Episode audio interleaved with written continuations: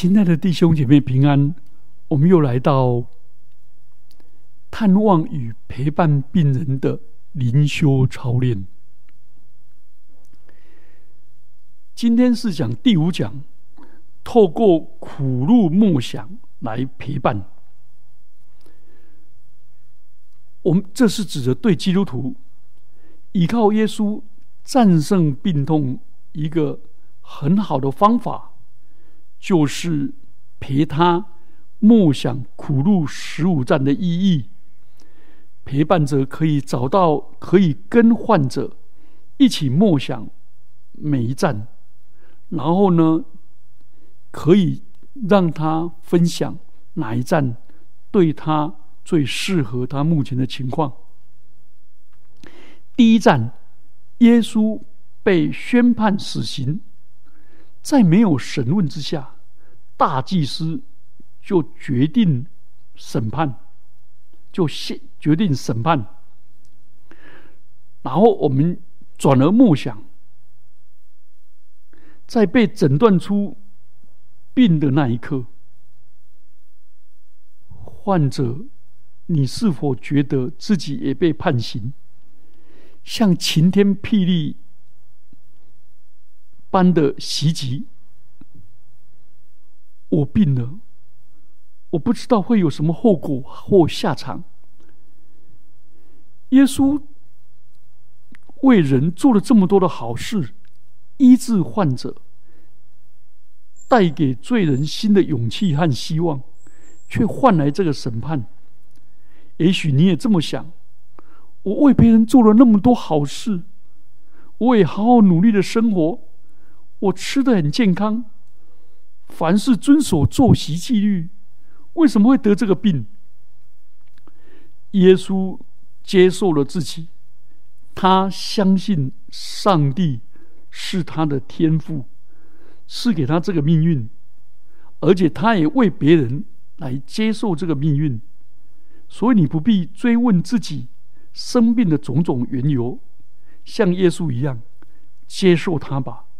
也为你身边的人而接受，这么一来，你就可以忍受这个疾病。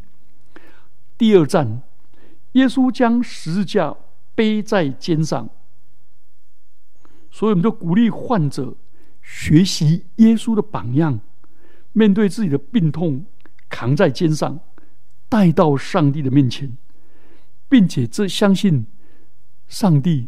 这单子不会超过我们所能负荷的，求上帝赐力量，像耶稣那样背起十字架，并且战胜这疾病，好好的跟医生合作，改变自己的态度，想想自己的生活方式和态度有什么需要改变调整的。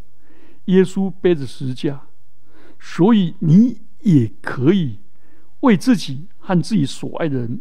背起这个责任，健康起来，并与病痛的十架一起奋斗，好让上帝将这个十架从你身上卸下。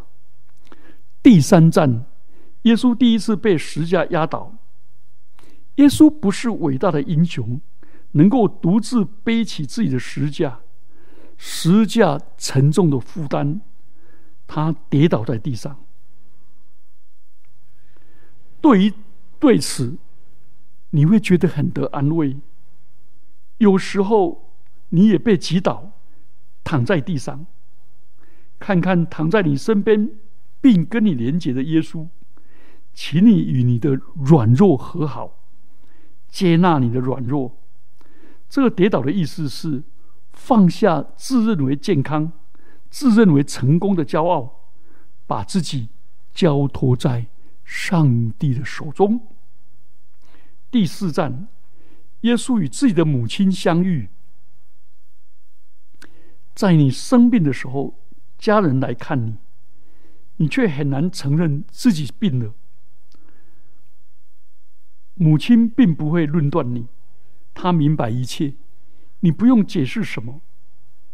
你要相信，你的家人会明白。他们会像母亲一样支持着你，所以你要接受家属对你表达的爱和安慰。他们想照顾你，你就让他们帮助吧。借借着这样，你也可以帮助亲人，也可以消除他们的痛苦、无力感和罪恶感。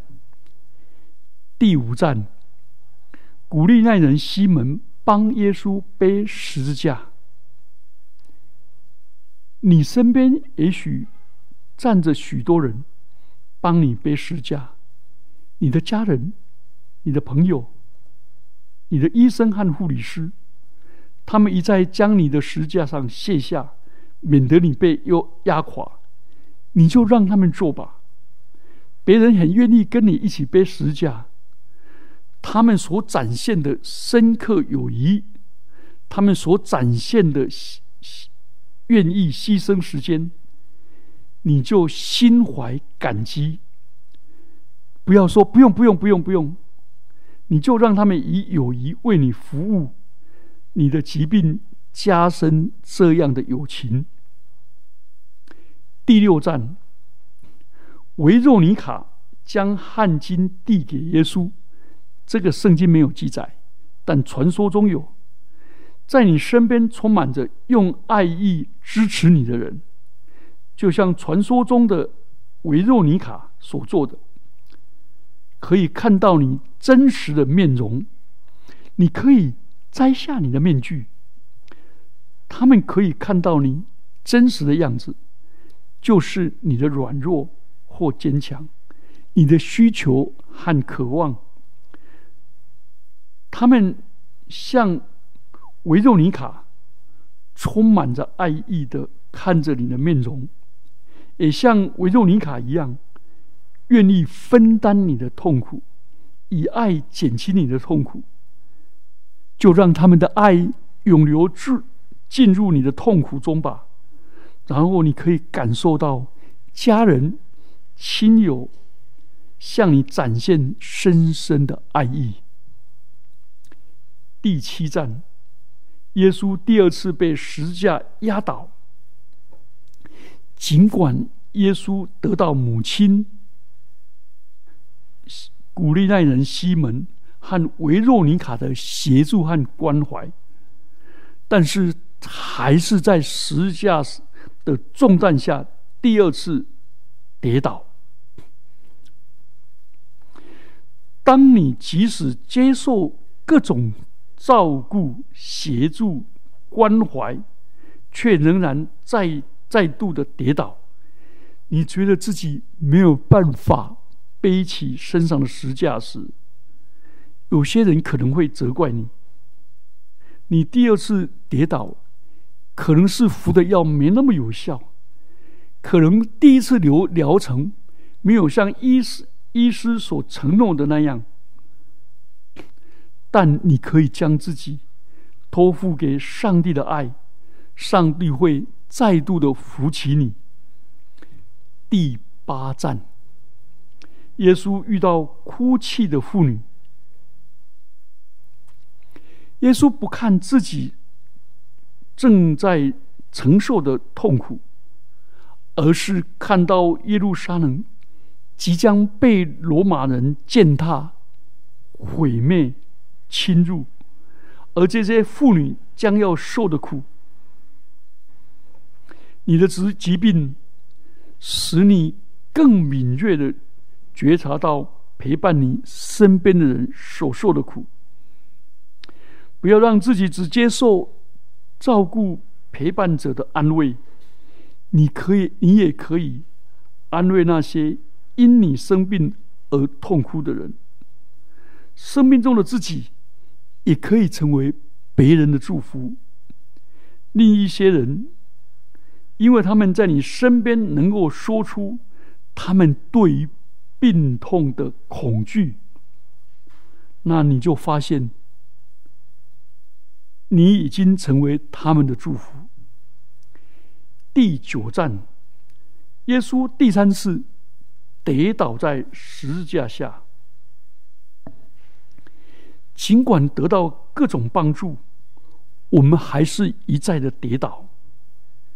第三次跌倒的时候，我们会责怪自己，我们觉得事不过三，我们总觉得跌倒一次就够了，但耶稣以他三次跌倒安慰我们：不要给自己压力。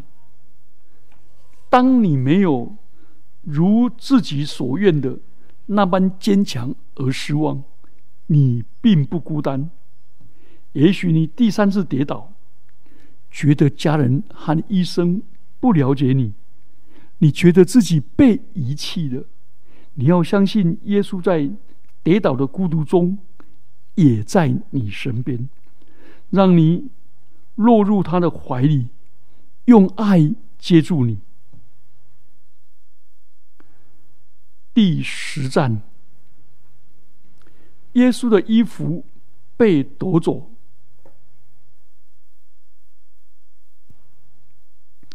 疾病使你变得赤裸裸，将你的衣服夺走。这衣服原来原原是用来保护自己，免于别人的眼光。结果你在人面前赤裸裸的呈现。你自己原本的样貌，你不必感到羞愧。你被耶稣基督保护着，他在十字架上完全没有任何的保护和装饰，完完全全的赤裸，暴露在人前。即使你被夺走保护自己的一切，包括你的坚强。包括你的财富，包括你的安全感，但你还剩下自己真正的尊荣，这是没有人可以夺走的，这是你从上帝所得到的。上帝的爱就是包裹着你，并保护你免于审判的衣服。第十一站，耶稣被。钉在十字架上，你自己本身就是自己的十字架。你被钉在自己的十字架上，无法逃避，但也感受到在十字架上像耶稣一样张开双臂，你拥抱来探访的人，你不再保护自己。而是张开双臂拥抱所有观看的人，在十字架上，耶稣拥抱这世上所有的对立，天和地的对立，光明和黑暗的对立，犹太人和希腊人的对立，男人和女人的对立。如今你在病痛中。你该，你也应该好好的拥抱自己内在所有的对立冲突，并且跟自己和好，跟自己的生命故事和好，也因为误解和冲突而分开的那些人和好。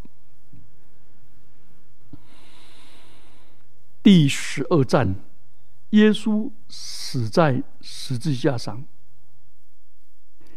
耶稣对上帝的信心无法保护他免于一死。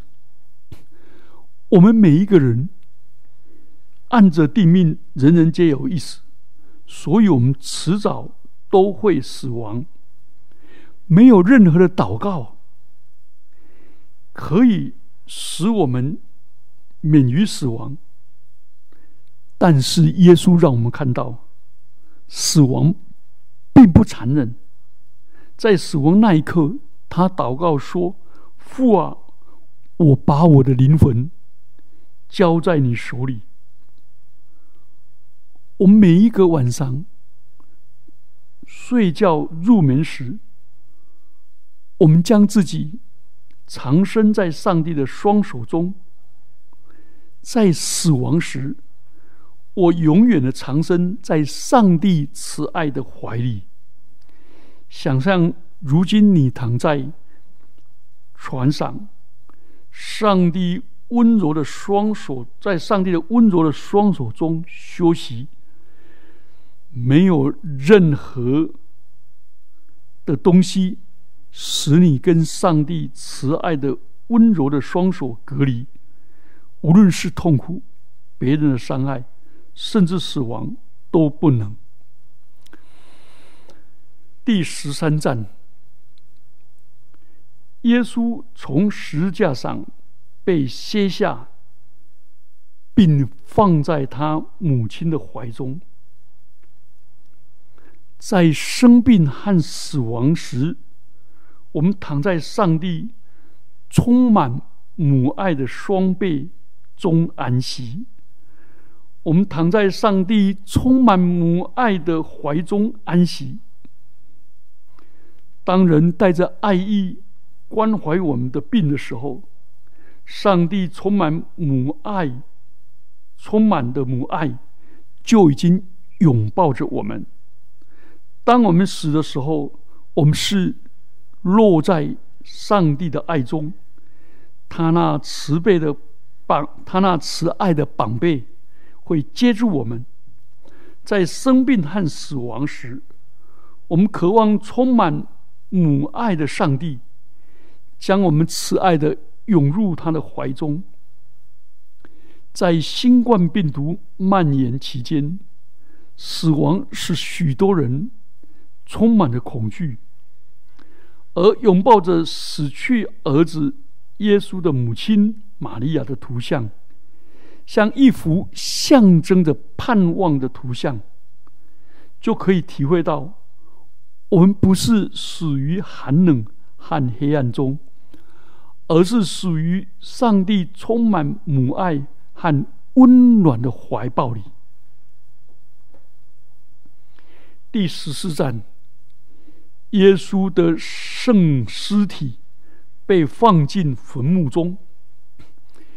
耶稣不仅为我们死，也为我们被埋葬，进到坟墓的孤寂里。如今，他的慈爱充满所有的孤寂，说我们不必害怕，无论是生病时的孤单，无论是。在死亡与坟墓中的寂寞，都不用害怕。他总是在我们的身边，和我们在一起。他为我们所有人纪念我们生命的深渊和死亡，转化我们，圣化我们。所以你不必担心家人或朋友，他们会将你永远放在。感谢的记忆中，而且你死后也会成为他们的祝福。的确，在你死后，他们的眼睛才会打开，并看清楚你真正的模样。他们会理解你的奥秘，并在纪念你的时候领受你的祝福。第十五站。传统苦路只有到第十四站，但现在教会加上第十五站，耶稣从死里从坟墓中复活。耶稣复活了，耶稣真的复活了。苦路并非结束在耶稣的死亡，而是耶稣的复活。所以整个苦路痛苦。罪恶、病痛、死亡侵袭到耶稣的时候，那是耶稣进荣耀的历程。所以，当你看到复活的图像，你就除去对死亡的恐惧，你会与基督一同复活，一同进入永恒的生命。复活的主也给你信心。相信你此刻已从病痛中复活，而且耶稣所赐给我们的圣灵，怎么样叫耶稣从死人中复活？那个圣灵也住在我们里面，也会叫我们像耶稣一样从死里复活。所以，请你现在就向复活的主祈求，此刻就扶持你，扶持你。将你从病痛中解救出来，你要有信心，复活的主一定牵着你的手，此刻就牵着你的手，跨越死亡的门槛，领你进到天父上帝的国度里，进入永恒的光荣中，和所有的人，包括你认识的人，比你先走的人，以及天上的圣天使和众圣徒。一同享受这光荣，永恒的欢呼，要成为永远的喜乐。所以到了最后一站的时候，可以唱《情爱主牵我手》，然后呢，最后唱复活颂啊，复活颂，我们一起低头祷告。主啊，我们感谢你。原来我们的病痛、我们的痛苦，或者我们陪伴家人的病痛跟痛苦，都可以成为一条梦想十字架的道路。主啊，恩待我们，将这十五站都能够熟悉、反复的梦想，来帮助患者找到最合适他的情况。带给他信望爱，奉基督耶稣的名祈祷，阿门。